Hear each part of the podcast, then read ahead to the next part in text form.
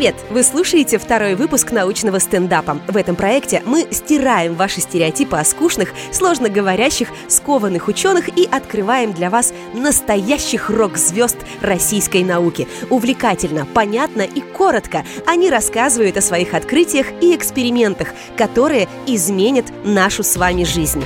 Герой второго подкаста Дмитрий Кузнецов, магистрант Сколковского института науки и технологий, лаборант Института физической химии и электрохимии Российской академии наук. Его тема «Сквозь огонь, воду и нанотрубы». Зачем?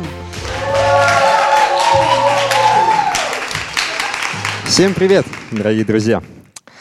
Итак, зачем мы сегодня с вами здесь собрались? Ну, прикиньте, а, металлы там, медь, железо, например. Все мы понимаем, что по цвету можно различить медь и железо. А теперь посмотрите на мою руку. Что у меня, как думаете, на руке? Наноматериал. Но мы его не различим, мы его просто не видим. Мы не видим структурную единицу этого материала. Итак, давайте поиграем в квиз. Две структуры.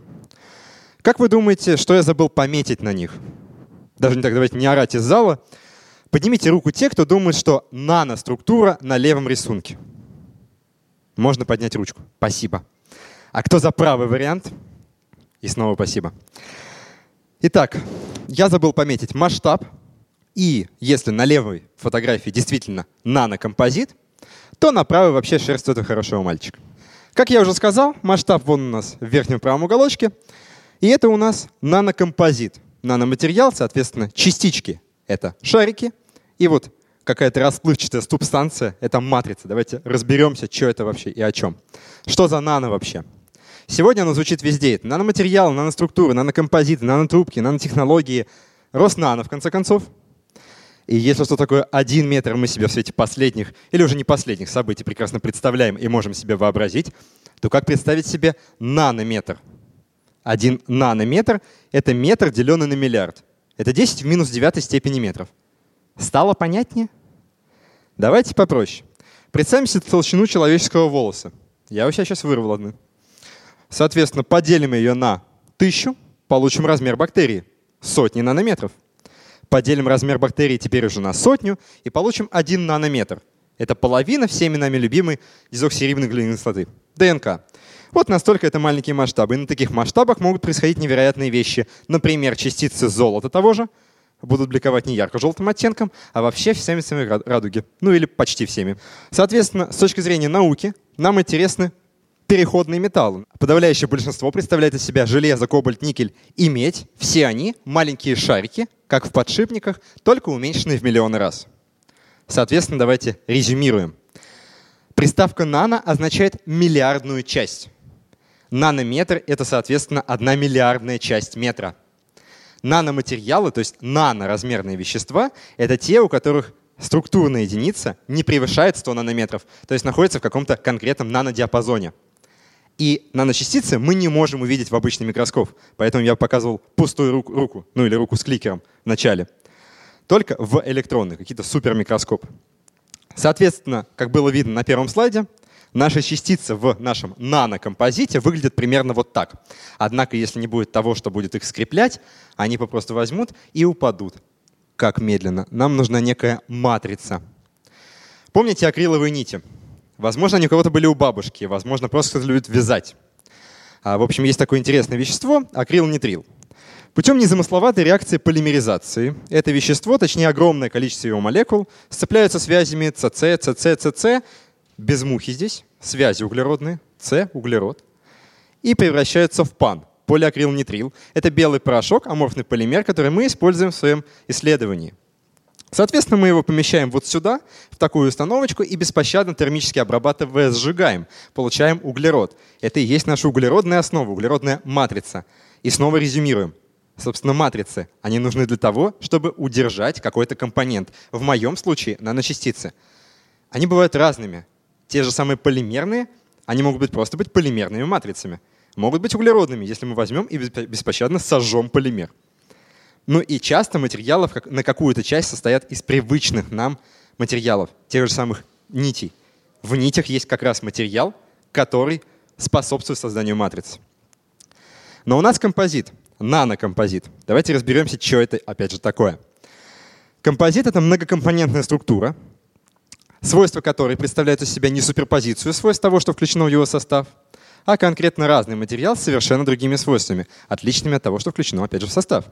Таким может выступать даже всем знакомая фанера, ведь она имеет вафельную структуру, или углепластик, который является углеродным полотном в оболочке из эпоксидной смолы. Соответственно, у нас, так сказать, в науке есть два метода получения вот этих металлоуглеродных нанокомпозитных материалов, если полностью. Первый — это мы вначале засовываем вот это вот все в установочку, то есть помещаем, соответственно, а, для того, чтобы это сжечь и сделать матрицу, и затем на эту матрицу наносим частички. Второй метод крутой. Это когда мы смешиваем углеродсодержащее начало с солями, солями металлов, не колбасой, нитратами, например. И затем, вот который я использую в своей работе, и затем уже получаем готовый нанокомпозит. И, соответственно, нами, а это кафедра технологий материалов электроники НИТУ МИСИС и Институт нефтехимического синтеза имени Топчева Российской Академии наук, был разработан метод, который относится как раз ко второй группе, крутой группе, и в котором мы можем одновременно карбонизировать полимер, то есть получать углерод с полимера, как бы умно это ни звучало, и синтезировать наночастицы. При этом, по аналогии, этот метод можно сравнить с покраской стен. Думаю, многие знают, как это в принципе происходит. Вначале мы грунтуем, потом шпаклюем, потом красим. Вот представьте, что у нас в методе это все происходит буквально за пару минут, одновременно, причем и все сохнет быстро, те же пару минут. При этом мы можем варьировать электрофизические, физико-химические и магнитные свойства материалов, и это не требует никаких крупных, больших затрат и вложений. Можно, в принципе, дома сделать у себя. Соответственно, опять же, резюмируем. Композит — это структура из двух и более компонентов, как фанера, например, но у них различные свойства. Фанера состоит из разных пластов. В структуре нанокомпозита есть как раз наночастицы. Это и есть структурный элемент, поэтому он называется нанокомпозит и имеет приставку нано. Композиты — это привычные нам материалы. Те столы, за которыми вы сейчас сидите, это тоже композит, на них лак сверху. Изи. Метод легкий, композиты супер. И вот, наконец, долистал до конечного продукта — это у нас кобальтовый феррит на углеродной матрице. Соответственно, вот так вот выглядит то, что, то о чем я вам рассказывал сейчас все это время. Это порошочек, как вы видите, он движется вслед за магнитным полем. Вот такие вот интересные структуры у нас получаются. Это, например, какой-то там нанокомпозит, зато уже со существующим масштабом 100 нанометров. А, как мне кажется, он похож на бутон розы сверху. А вот другая структура какая-то, и здесь это подобает вообще морской гальке. Так зачем мы все это делаем? Но у нас фундаментальные исследования. С какой-то точки зрения можно сказать, что мы сами не знаем, зачем это делаем. Потому что мы буквально пишем в стол. Мы делаем это для того, чтобы в книжке написали крутые вещи.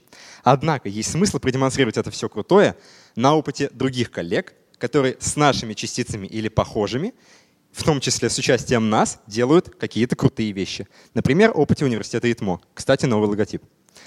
Там мы с использованием похожих наночастиц, а именно вот таких, это у нас марганцево-цинковый феррит, похожий на тот по структуре, только без матрицы. Что выступает матрицей? Соответственно, паутина вот этих двух красавцев, тарантулов, ну и почти тарантулов.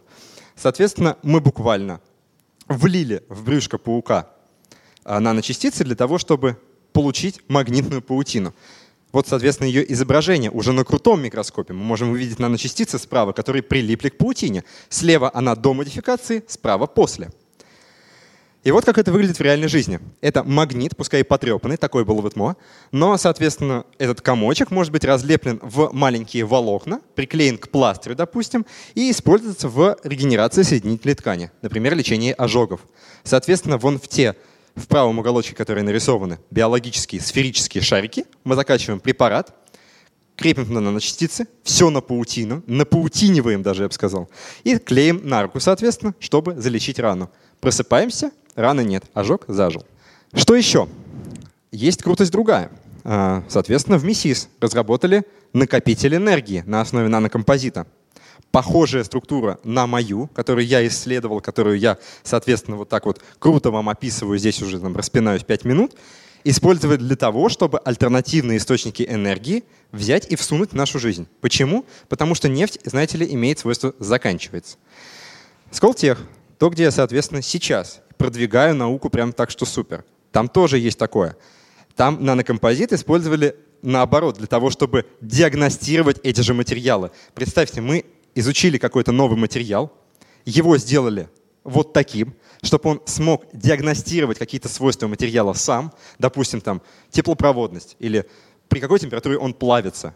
Соответственно, мы берем, изготавливаем новый материал, не знаем его свойства, опускаем вот эту штучку, и она показывает нам по шкале буквально, которую мы можем понять уже там, приблизив, какие температуры плавления у этого материала. Прикольно. Собственно, помните уроки истории, где вам рассказывали про эпохи? Там каменный век, бронзовый, железный. В то время у людей был материал. На основе этого материала они пытались что-то новое придумать, какие-то прибамбасы соорудить. Однако в 21 веке поменялась парадигма научного познания и практического применения. Сейчас, в наши дни, ученые в основном думают над тем вначале, что сделать, а уже затем как и какие свойства нам нужны, и какие материалы в принципе мы должны выбрать. Вот так вот умно. Так как мы назовем наш век? Спасибо. Здравствуйте, Дмитрий, меня зовут Леся, и такой вопрос. Можно ли считать, что при помощи наночастиц Человек-паук реален? Здравствуйте, Леся, меня зовут Дмитрий. А, соответственно, почти. А тут скорее наоборот, тут паук-человек. То есть представь, у нас получается в паука мы берем, закачиваем наночастицы, закачиваем то, что с человеком несовместимо и в принципе не особо биосовместимо, и он извергает нам паутину, при этом сам он не знает этого. Возможно, существование матрицы, в которой мы живем, относительно подтверждается за счет паука. Здравствуйте, меня зовут Ишанова София, и у меня появился один вопрос. Как же все-таки отличить шерсть далматинца от э, наночастиц? Да, София, странно, что у вас появился один только вопрос. А, собственно, как отличить? Надо понимать всегда линеечку держать при себе. Вот как в школе учили, что линеечка, мерить важно все. Вот здесь то же самое. Нужно на любой фотографии, в науке, по крайней мере, держать масштаб. То есть мы видим, что это 100 нанометров, понимаем, явно не, не далматинец. Хотя, в принципе, можно создать прикольного мини-нано-далматинца, нано-супер-пупер-миллисекундного далматинца, чтобы он существовал мили доли секунды. Попробуем. Если попробуем, сообщу. Здравствуйте, меня зовут Варвара, и у меня такой вопрос. Был каменный век, был бронзовый век, был железный век. Вы бы назвали нынешний век веком нанотехнологий? Вы знаете, я бы назвал век, если бы не знал, э, если бы знал, как его назвать точнее. Я поэтому и спрашиваю зал. Вот, соответственно, я бы назвал этот век э, веком просто перемен, потому что суть того, что э, в начале делалось, как я уже сказал, э, вначале видели, соответственно, самородок лежит, Пещерный человек такой, давай подниму, сделаю что-нибудь прикольное. О, сковородка. А сейчас наоборот. Слушай, мне нужна сковородка, я подниму медный самородок, я что, дурак? Как я медный самородок в качестве сковородки использую, да, он же расплавится. Вот. Здравствуйте, Дмитрий. Скажите, как наночастицы повлияли на самочувствие паука и что будет с человеком, если ему дать какие-то добавки с нанотехнологиями?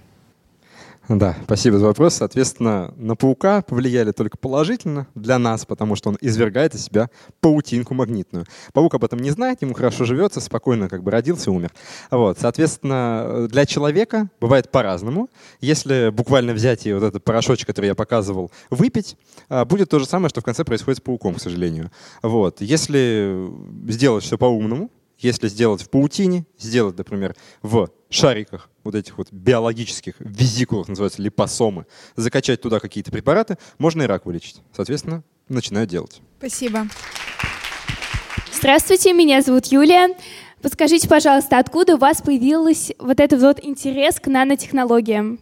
А, соответственно, на наше направление, а это изначально называлось наноматериалы, затем нанотехнологии и микросистемная техника, а затем наноматериалы и нанотехнологии, а, люди поступали э, с такой мыслью, нано звучит красиво. Так называется одна из моих лекций, серьезно. Вот по такому принципу, в принципе, я и поступал. Я прочитал такую, ну, действительно, звучит красиво, прикольно, что-то делают. Вот. А затем все-таки уже срослось как-то с тем, что захотелось изучать что-то, что не видно, что-то, что реально прикольно, и э, не каждый день такое встретишь. Паука не каждый день закачаешь, соответственно, наночастицами. Поэтому, в принципе, прикольная вещь.